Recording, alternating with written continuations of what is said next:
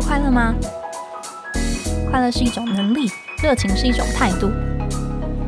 欢迎收听《快乐工作人》，陪你畅聊工作与生活、商管与学习。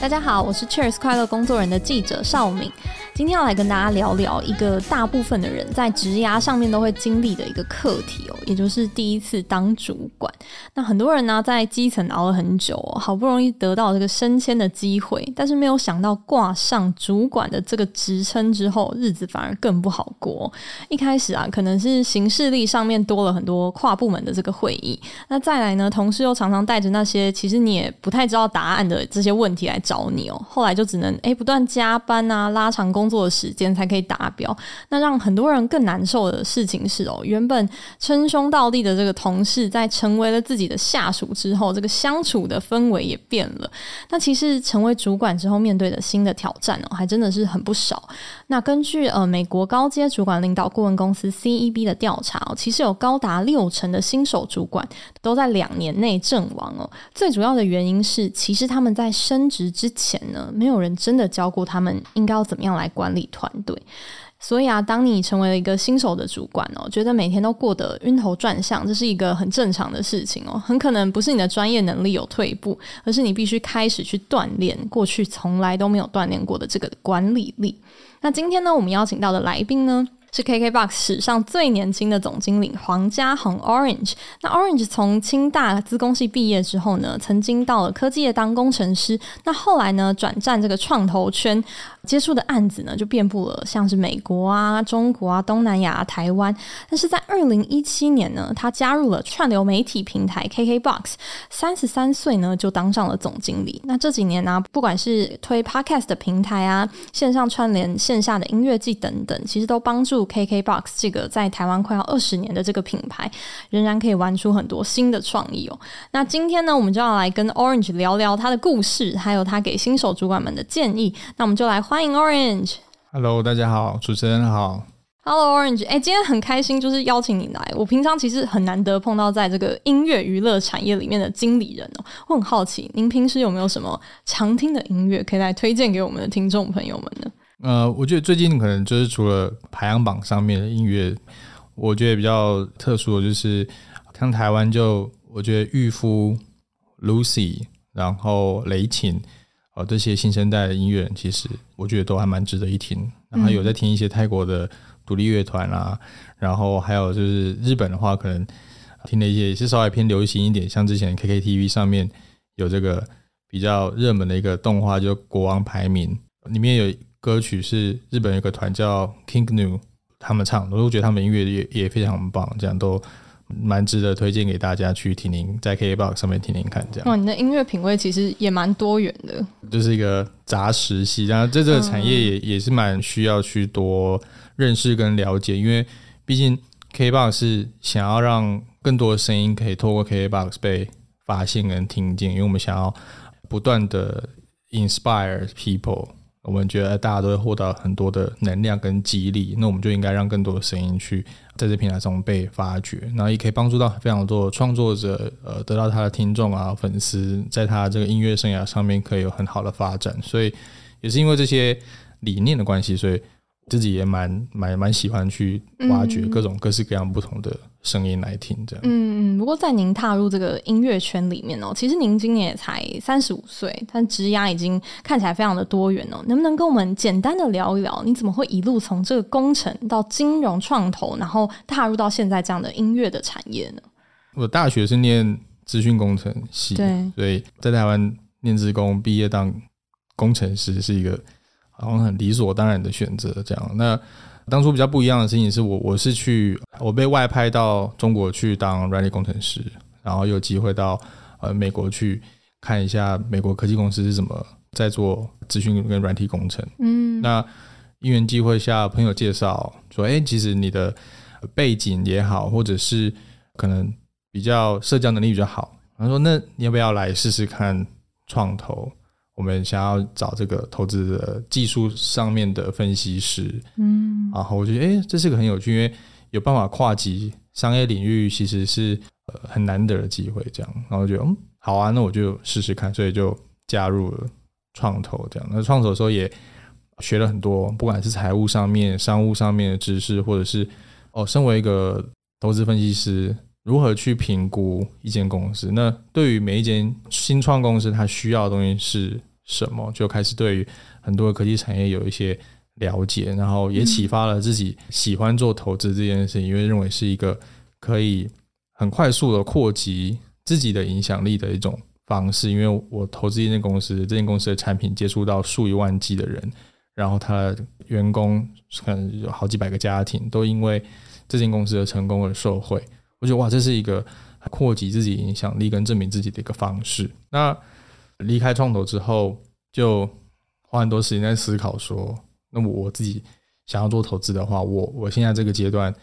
我应该没有这能耐，因为我可能没有办法去募集到这么多的资金，嗯，又或者说我在实务上的经验不足，我就是每次常常当个甲方一直在评估别人，哦，但其实是诶，在别人的心中可能会有点觉得说你你又没有像我这样实际管理一间公司，对，那那你凭什么来就是对我指指点点？那我就哦，对我的确是缺乏这样的一个经验，所以。我在求职的时候，就是在寻找什么样的公司可以让我得到这些难得的经验。这样，我算是在这个时候还蛮清楚自己想要的东西是是什么。那找了一间公很多公司聊了之后，发现 KKBOX 集团当时当初叫 KKBOX Group 啊、呃，这是台湾少见未上市的大型软体集团，里面一定很多很精彩的事情跟很值得去探索的的经验。那如果这间公司未来有机会，上市或者在更多的市场或更多的产品拓展的话，那我在这当中一定可以学习到很多不一样的事情。所以，这是这样的一个契机，让我一路从工程，然后到投资，投资之后开始很多不同的视野跟了解自己想要的事情，然后最后啊，选择 KKBOX 集团，让我诶在这边。去追寻自己下一个想要追寻的事情，这样。嗯嗯，很多人可能会觉得，不断的就是转产业，或者说跳了一个新的产业，这个工作经历可能必须要归零啊，或者说职涯的发展上，可能因为你换了一个产业，所以比起那种一直深耕在这个领域的人来的，可能发展的会更慢哦。但对你而言，你是怎么把这样子跨域的这个经历转换成你在新的这样子一个产业里面的工作的养分呢？我觉得的确，其实这个是一个蛮真实的问题，因为。我当初在从创投离开之后去寻找工作的时候，其实有受到蛮多这样的挑战，就是说，哎呦，你已经离开工程，不当软体工程师好几年了，那你比真的每天都在写 code 的人来说，你可能实务经验是不够的。那我可能没办法给你资深工程师的这种 title 或者是工作内容。去一般公司说当业务或者是 BD，他会觉得你也没做过这个产业，你不懂怎么在这个产业做。商务拓展啊，你之前是做投资的，对，所以这也是一个比较难找到完全能对标的工作的这个历程。这样，那其实当初克服的方式就是尽量的去，我怎么去把我会的东西跟经验，嗯，透过转译的方式，然后能够去 in 在不同我想要去追寻的这些工作里面，他们所需要的能力跟经验，嗯，比如说商务拓展啊，我有这个陌生开发的能力啊。因为我做创投的时候，有去很多的国家，靠自己，然后去参与很多的活动，找到我们想要投资的公司，然后从这间公司的 founder 对我们毫不认识，到愿意跟我们聊，到愿意被我们投资，到相信我们成为他的股东跟一份子。那这个其实就是一个商务拓展的能、嗯、能力。那我就会把自己说我是一个 fast learner，因为我是很快速学习的人。我我会在半年、一年内，从纯粹的软体工程师变成能够去做投资分析跟产品分析的。这个投资分析师，嗯，我就会去用这样的方式去转移，说我的能力为什么跟为什么我适合在不同的工作，所以的确转换跑道是非常困难的。但如何去透过转译，就说 translate，然后又或者是说如何把自己为什么去 fit in 自己想要的新的工作的这个范畴，能够去做一个良好的对标，嗯，充满了自信的去跟你想要求职的这个公司的 hiring manager 去好好的聊一下，嗯，那我觉得这个都会增加很多的机会跟可能性，就不要害怕说我已经预设立场是他就不要我，因为我可能就不 fit 哦，这样，那我觉得不去预设这个立场，又会给自己有更多的嗯嗯的可能性这样子。嗯嗯嗯。所以你后来是怎么样对标成功的呢？KKBOX 的这个工作其实不太需要对标，因为我当初的这个工作是也是算是商务分析跟投资的这个角色，嗯，就等于说你虽然是换了一个产业。但是你做的这件事情，其实跟你原本的在创投的职能其实很相近。对对对。哦，所以你才会谈到说，不要去预设说这个产业一定不需要我这样子。对对对。嗯。就刚好聊一聊，他们会觉得说，哦，我们也蛮需要你进来，因为当 KKBOX 这集团一直都有在做很多不同领域的探索，嗯、所以你看，我们从从。音乐串流到做 KKTV，然后我们还有 KK Stream 是做 B to B 的串流技术的销售，嗯，所以其实我们的创办人在很多不同的领域是一直在拓展跟投资。嗯，那找工作可能有一半也是缘分吧，这样这这种概念，这样对对对。嗯，尤其现在产业变得这么快，其实可能会有出现越来越多职能，可能是你原本没有想象到的。嗯，跨域职能的确是呃现在越来越热门的一个状态啊，就是说。嗯你不会想象到娱乐可能会跟科技，或者说传产可以跟哪一个行业去有一个很跨越的结合。你重点可能在于说，你对于产业的 know how 跟你的通用能力，就是你的 general ability，是不是能够很清楚的一个认知，在协助你做跨域的经验里面去、嗯、去做。因为很多产业的专业知识已经不是大家所想象的那么的冷门，而是举例来说，就电动车，以前做。柴油引擎车的人可能不会想象说，电动车会出现到能够有这么强烈的竞争。对，那喜欢做电动车的人，他可能也不会想到。但其实做电动车的人进到车子领域，才发现很多的 know-how 是他们不熟的。嗯，这时候他就需要做很多以前做过汽车的人来，那他都没做过电动车啊，就一起来研究。嗯、所以我觉得跨域的事情不是那么的。少见，而是越来越常见。有很多新的产业路，比如说现在 Web 三区块链，其实都很多新的东西在出来的时候，那这个时候不画地自限的去追寻，然后让自己为什么会适合的这个点能够说得很清楚，我觉得。其实是可以帮助到大家很多，尤其在求职的时候。嗯，但你后来很厉害的是，不只是得到了这样子成功跨越的这样子的新的工作，其实你三十岁的时候就已经担任 KKBOX 这个集团内容策略的与发展部的经理，然后三十三岁就成为 KKBOX 最年轻的这个总经理。那你自己这么年轻就成为这样高阶的经理人，你自己遇到了什么样的挑战呢？我觉得最难的事情，就挑战一定很多。对，就是主持人刚刚分享说，其实新手主管会遇到很多啊，不管是呃以前的同事啊，或者说你不知道的问题啊，或是等等，其实这都是会遇到的事情。但我对我来说最困难的事情是去当一个不讨好人的人，不要觉得好像要让大家都喜欢我，嗯，就是要做一个不让每个人都喜欢的人。那这件事情是非常困难，因为你认为有一些事情是对的事情。不是有些事情不对，你要把它做对。嗯、那在这个过程当中，会让很多人不舒服，有有人会会觉得他被挑战嘛？就是你为什么会觉得我做的事情不对？嗯，对不对？那如果是说，你总会觉得我们没有在做对的事情，那他就会不舒服。那如何去当一个这样的一个主管，其实是我觉得是很挑战的。嗯，对，你如何去说服人说这件事情是对大家都好的？你那时候怎么磨练出这样子的一个心态？我觉得最重要的一个核心价值就在于说，我们知道什么事情是对公司好的。那公司好了，股东好了，呃，员工好了，客户好了，才会都好。如果因为有一部分的人的意见，让我们的决定或者说做对的事情的这个决定是拖延很久的，那其实在这个过程中大家都会很辛苦。那我觉得。只要心中觉得说我们在做的事情是 for greater good，那就应该要去在这个时候做这件事，不要去拖。因为当你真的做了对的事情，过程是痛苦，但做完的那个结果是非常好的。嗯，所有人就会抛下对你的质疑，嗯，然后去继续跟你有更多的合作，相信你做的事情是对的，相信你做的事情对他们都是好的。嗯，那有这些呃例子一次、两次、三次出来之后，你就会对自己的。当初定位自己成为这个让人讨厌的人，你就会觉得啊、哦，其实他是对的事情，那也没有那么的难。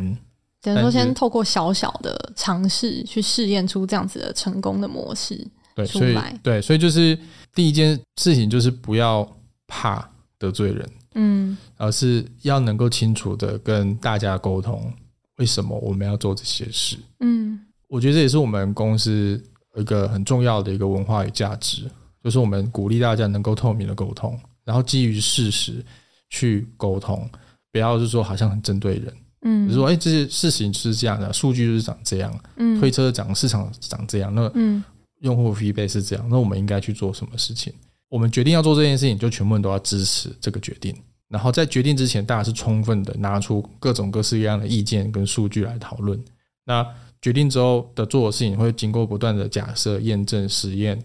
然后最后再放大我们所得出来最好的结果。那这是我们在努力尝试跟推动的一个文化，这也是我们公司在做的事情的一种风格。所以我觉得，在这样的一个环境中，当一个不被大家喜欢的人，好像没有那么难。嗯，了解。组织文化在这件事情上也扮演很重要的角色。那您自己像回忆，因为您从二零一七到现在在 KKBOX 也差不多快五年左右这样子。您回忆这样这一段旅程上，在推动转型，或者说要突破你的很多的可能领导上面的一开始的那些心魔，在推动这些改革上面，有没有让你觉得特别重要，或是特别骄傲的一个成果？是你可以跟我们分享的。我觉得就是文化的推动，还有就是如何让大家有清楚的分工，还有知识的传递。我觉得这个是目前我自己觉得最有感的一个改变。就是说，从大家以前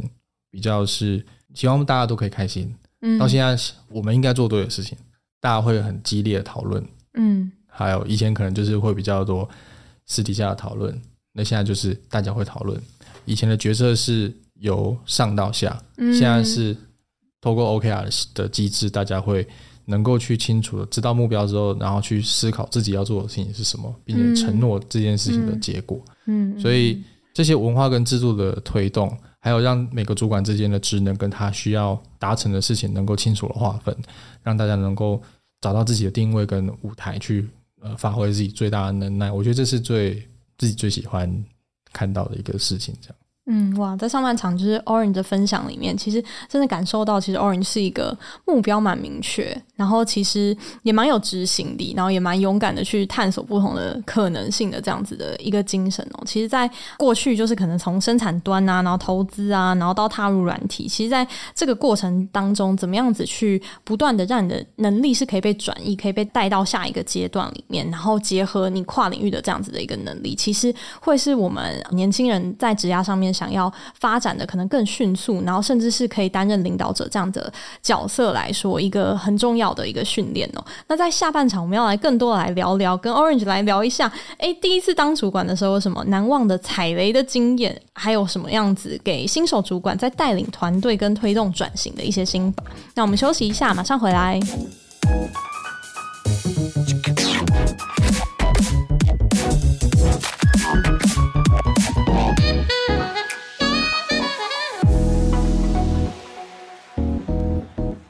欢迎回来，我们要继续来跟 Orange 来聊哦。哎，您还记得您第一次当主管是什么时候吗？第一次当主管应该是二零一九年，也是在 KKBOX 的时候。呃，对，那个时候是一个什么样的角色啊？我一开始当策略发展部的经理，但是因为我们的团队很小，所以其实管管人的经验是。不太可以跟大家比，可能再管一个人这样。哦，那。后来比较多是从这个有有短暂的担任过这个内容授权的部门，那他可能就管理十几个人这样。那到很快就担任总经理的职位的时候，就管理整间公司。所以其实这个管理人数的规划是可能。急速的跳跃，这样急速跳跃这样。哇哇哇！那你刚开始从一个被管理者，然后到呃开始要管团队，中间这样子的一个转换的过程，你有没有踩过什么样的雷，让你到现在可能都还蛮难忘记的？有啊，就是还不止一次，这这个深刻的经验。我我觉得主要是沟通，因为会能够升上来当主管的人，他在自己的工作领域的表现一定是好的，然后。他对于沟通这件事情的潜力也是有的，才比较容易被他的主管去把他擢上来担任小主管或是新的新手主管这样。所以在担任主管的时候，第一次就会觉得说，这我我可以花五分钟做好事情，为什么要花那么久？或者是说这件事情很难懂吗？嗯，你怎么会听不懂？或者是说你怎么都不懂我想要做的事情是什么？我觉得主管很容易，因为他很急着想要把很多事情做好，因为他要管理整个部门的事情，那他管理很多的工作项目，不是只有他以前做过的事情，你还要了解你的部门里面还有在做什么其他的事情。这样，那你为了能够快速的在时间内达到。公司或者是你的主管的需求，所以就会往下想要自己跳下来做，这是第一个。然后第二个就是，我觉得最大的沟通上面的障碍就是，你为什么没办法做到我做到做得到的事情？我做得到，为什么你做不到？嗯，我觉得这是一个沟通上面一个很大的一个，这是犯的错误。嗯，就是说没有那个展现这个同理心，或者说用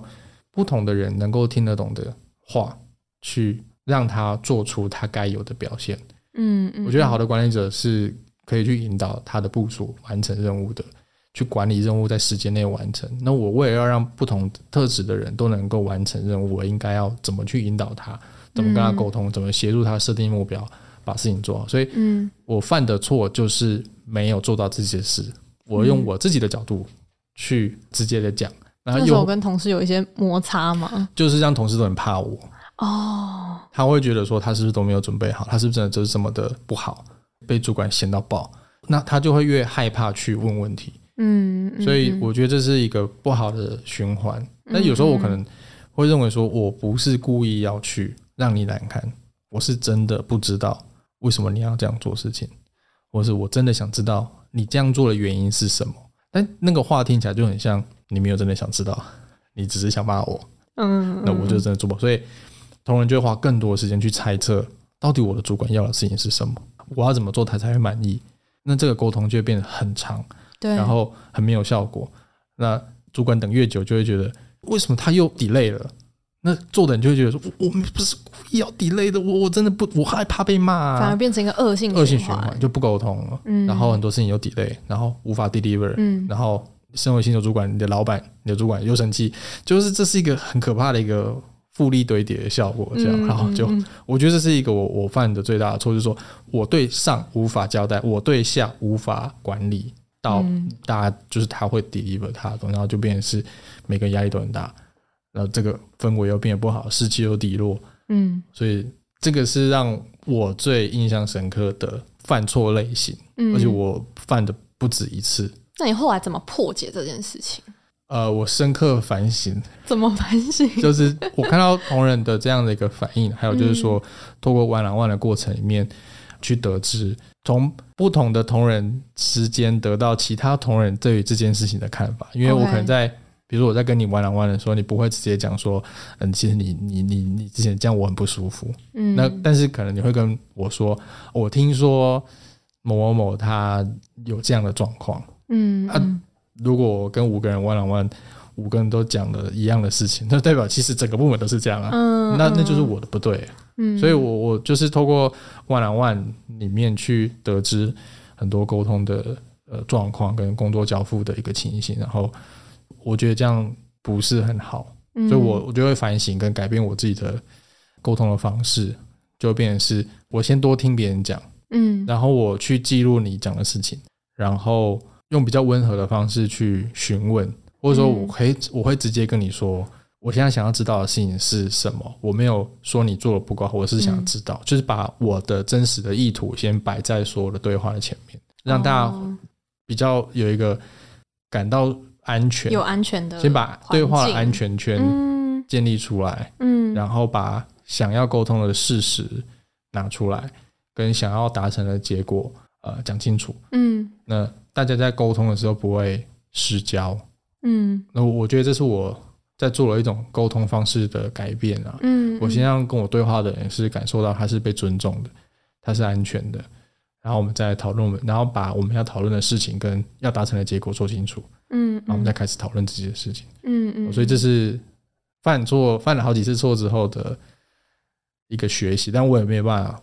保证我现在不会再犯同样错，有时候可能心急了。或是觉得压力很大的时候，难免还是会去展露这样的一个情形。但如果我意识到这样的状况，我在事后一定会再去跟同仁说明，然后跟他道歉，说我如果让你觉得很不舒服的地方，我向你道歉，但这不是我的本意，我可能刚刚因为什么事情有一些情绪，这样。嗯，我愿意认错这样子，就我会去跟他说这件事情，啊、嗯，我可能没有说清楚，或者是我的不对，让你不舒服，跟你道歉。嗯嗯嗯。不过对于很多新手主管来说，其实刚刚已经谈到沟通的这个模式，其实就已经要有一个转换。但是对很多新手的主管，光是要从个人工作这样的一个思维转换成团队合作，就已经有很大的挑战。那从你自己的经历来看，新手主管要带领团队成长。成长这件事情，在领导上面有没有比较重要的观念或是刑法呢？把自己的手绑住，然后看自己的部署犯错，然后再引导他修正。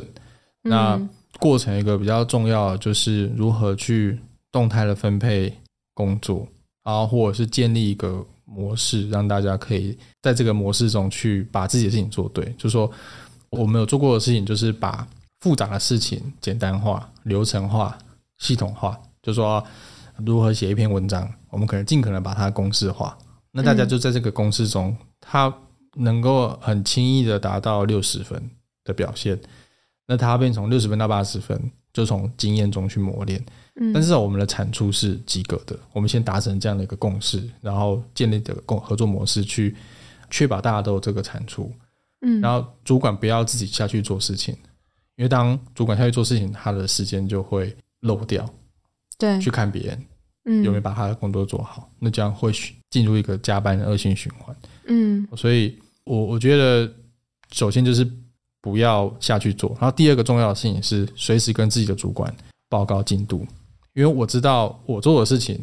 我的团队有很多在磨合跟挑战的时候，嗯，大家需要时间。跟经验，嗯，那我知道我们端出来的成果，我的主管一定不会满意。OK，那我应该在这件事情的 deadline 之前，我知道它会发生，我就要去找我的主管去做向上管理，嗯，说我们团队目前遇到什么样的状况，我们正在怎么样的处理。但这样的处理会让我们预期的成果或者是时间有一些改变，可能成果不会像预期那么好，嗯，或者时间会 delay。但我们有信心是在这个调整做完之后，我们在下次或者在什么时候，它就会回到我们预期的这个阶段。那这是一个新的团队的一个成长上面的投资。所以我觉得新手主管还有一个非常非常重要的事情，就是要做向上管理，要让自己的主管知道预期会有什么样的产出，他需要再给这个团队，需要给这个新手主管什么样的帮助，然后去让这个信任的关系维持住。嗯不然，新手主管就会面临夹心饼干，里外不是人。对，所以呃，你的主管会拔擢你成为主管，就是他对你有信任基础。那你做的第一件事情就是让被你管理的人对你有信任基础，然后维持当初信任你的人的那个信任水平。这样你做事情的时候就沟通起来会比较顺畅，你也会为自己跟团队争取到更多的资源跟时间，把事情做好。哇，这个信任关系真的很关键哦，向下跟向上都要同时做，难怪很多新手主管 在这方面其实真的有很大的挑战。嗯，不过这也是，尤其是刚上任当主管这一段期间，如果这个东西可能没有修炼好，你可能后面的职涯就会走得更加的坎坷，因为等于说你对上那一块的信任没有做好，那就变成说，可能对于你在管理团队或是领导上面的能力，其实可能就会打上一个问号，这样子。所以这真的是一个很关键的时期哦。不过，其实现在那么多的公司呢，其实不只是嗯、处理好对上对下这样的沟通这么。简单而已，因为现在面对可能商业的这个环境变动的非常的快哦，其实要推动转型这件事情，也有越来越多的公司跟部门其实都很忙着，这个是一个很大的工作重点。那您自己在 KBox 其实有很多改变，也是由您这边来做推动的嘛？那在这么多的这样子的呃推动转型的经验当中，您观察到，如果是要做转型这件事情，新手主管他们这么年轻，又才刚上任，要做转型。挑战真的很大，阻碍也很多。那应该要注意什么事情？呃，其实就是跟刚刚讲的都很类似，就是说对上的期望管理跟对下信任关系的建立是在转型中最重要。因为转型意味着很多事情的改变，很多事情的改变是需要时间去建立的新的习惯，我们都知道说你不可能两天就养成一个新的习惯，非常多的书籍或是人的经验都告诉你，养成一个新的习惯要花多少时间，而且那只是个人的习惯。公司的转型意味着整个组织做事情的方式跟默契都需要重新来过。嗯，所以在这个改变的过程中，一定要非常注意期大家对于某一些事情的期望的管理跟目标的对焦。然后那这个过程需要非常大量的沟通，你要让大家知道事情的进度怎么样，你要坦诚，然后你要让所有的资讯有所传递跟穿透，不要有所保留，或是建立这些所谓的呃门户之见，应该要能够更开放的跟很多人做资讯上的交流，然后确立，但是都是我们先确立我们的目标是一致的，然后我们再来对焦我们不一致的事情是什么，所以这是沟通。那沟通的过程中，公司的转型，或是你的组织或部门的转型，还有一个非常重要的事情，就是一定会遇到很多未知。对，我们不知道这件事情会不会成功，所以一定要对过程中做的事情，或者是你的发现，你所收集到的资讯，你遇到的问题，你知道就说知道，不知道就说不知道。嗯，不要瞎扯瞎掰，嗯，我的瞎掰就会影响到别人，会因为我所提供的资讯是错的，做出错的下一步。那就每个人都在 cover 你的瞎掰，那就整间公司都在瞎掰，就这个就是一个非常不好的转型史，会导致失败的一个例子。嗯、所以，诚实、资讯的穿透、频繁的沟通、期望的建立，是公司在转型当中会非常仰赖各阶层主管做好的几件事情。嗯，不过新手主管可能刚上任也会很害怕，或者说面对很多组织的期待的时候，可能更。没有办法如实的可能去反映一些状况，或是去求助这样子。那如果是就帮助新手主管的这个角度来说，公司可以怎么帮助他们，可以在他们管理工作上面做得更得心应手，或是更快可以适应他们新的角色呢？我觉得这很仰赖他的主管，或者是比如说如果人资单位或者教育训练的单位给予适当的课程，然后主管尤其是最重要。那不只有他的主管，而是。可能这间公司的领导的人的这句话，他要讲出那一句话，让大家知道说，沟通在这间公司是重要且必要。嗯，然后你与你的上下属之间的沟通是安全的。嗯，那你必须要传递这样的一个观念给所有公司的主管。所以，定期的 one-on-one 的建立的机制是非常重要。只有在两个人都舒服的空间下，能够开诚布公的讲很多。在工作上遇到的一个状况跟事情，嗯，才有办法处理遇到的挑战是什么。所以我会觉得，公司对新手主管最重要的帮助，就是应该去建立一个透明且安全沟通的良好的这个文化，然后鼓励跟甚至要到要求各级主管要跟自己的下属有 one-on-one，然后在这个一对一的对话里面，他会有一些。被要求要沟通跟达成的项目，我觉得这样子就会很清楚的去去对焦，不会说哦，我老板要我 one-on-one，但我又不知道聊什么，嗯，哦，那那这样可能就会是一个不好的状况。所以我觉得公司要能够在这些机制上面能够有大家有个清楚的共识啊，嗯，嗯，所以我觉得这样会对新手主管能够，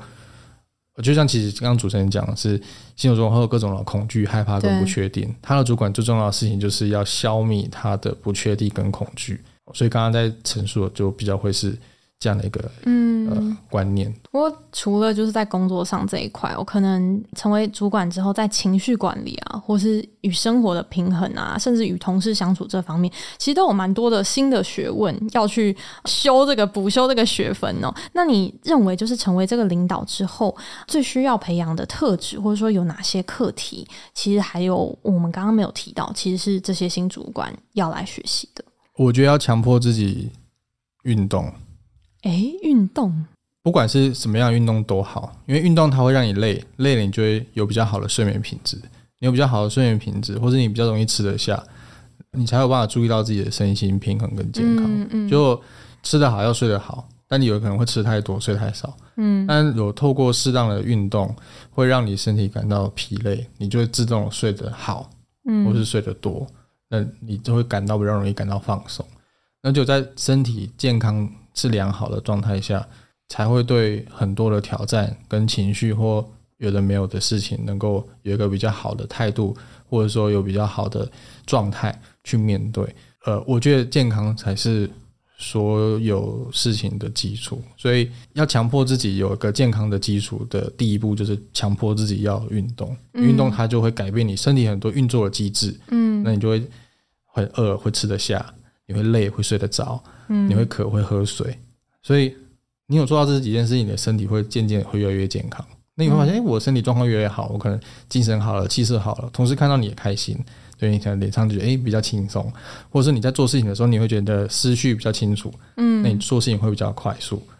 然后你透过运动又可以呃改变你身体很多激素啊，或者说你会认识更多不同也在运动的，比如你去和平跑步，你认识一样在跑步的人，那你的社交这个视野有拓展，有人你就开始像我们刚刚这样讲下去，就会变成是大家在追求的 work-life balance，是，所以我会认为说运动定期的运动。是 drive 新手主管去更 success 的一个很关键的的要素，也是他在往上成为更高阶的经理人或者主管的时候，他要持续培养的一个或持续去运作的一件事情，因为他会带动很多很呃很棒的事情的发生。所以我觉得，如果只给一个或是只会记得一件事的话，那绝对就是运动。从现在开始就去运动吧。对对对，对，很实际的，也可以马上从今天开始就做的一件事情。对，而且它不难。嗯嗯嗯，哇！今天听 Orange 的分享，我觉得真的金句满满的。不知道听众朋友们有没有拿出一支笔跟纸，就是开始记下来这样哦。过去呢，其实我们如果还不是主管的话，只要把我们的工作事项、待办事项一项一项删除，然后把绩效做好，这样就好了。但是成为主管之后，你又要学会倾听，学会建立信任，学会沟通报备，然后甚至连生活习惯可能都要做出一些调整，才有办法应付在这么多不确定定性，然后牵涉到这么多人，可能这么多部门的事情上面，那么多迎面而来的这些挑战哦，真的需要不管是在工作的硬实力上面，还是你自己生活上面的整个心态的调整，其实都有很多值得我们注意的一些美眉嘎嘎哦。那其实切尔赛今年七月呢，也推出了一百位经理人的好习惯的这个调查跟一系列的报道哦。那如果你想要了解 A CEO 怎么过一天啊，工作狂怎么样经营爱情，然后经理人。有哪些好习惯跟你不一样呢？都很欢迎，你可以点击资讯栏下面的连结，那一起来看看，诶，大家都在哪里跌倒，然后又修炼出哪些很重要的心法？那我们一起来学习。今天再次谢谢 Orange，谢谢谢谢各位，也希望大家在成为主管的路上也也都可以快乐的修炼。那我们今天节目就到这边，我们下次再见，拜拜。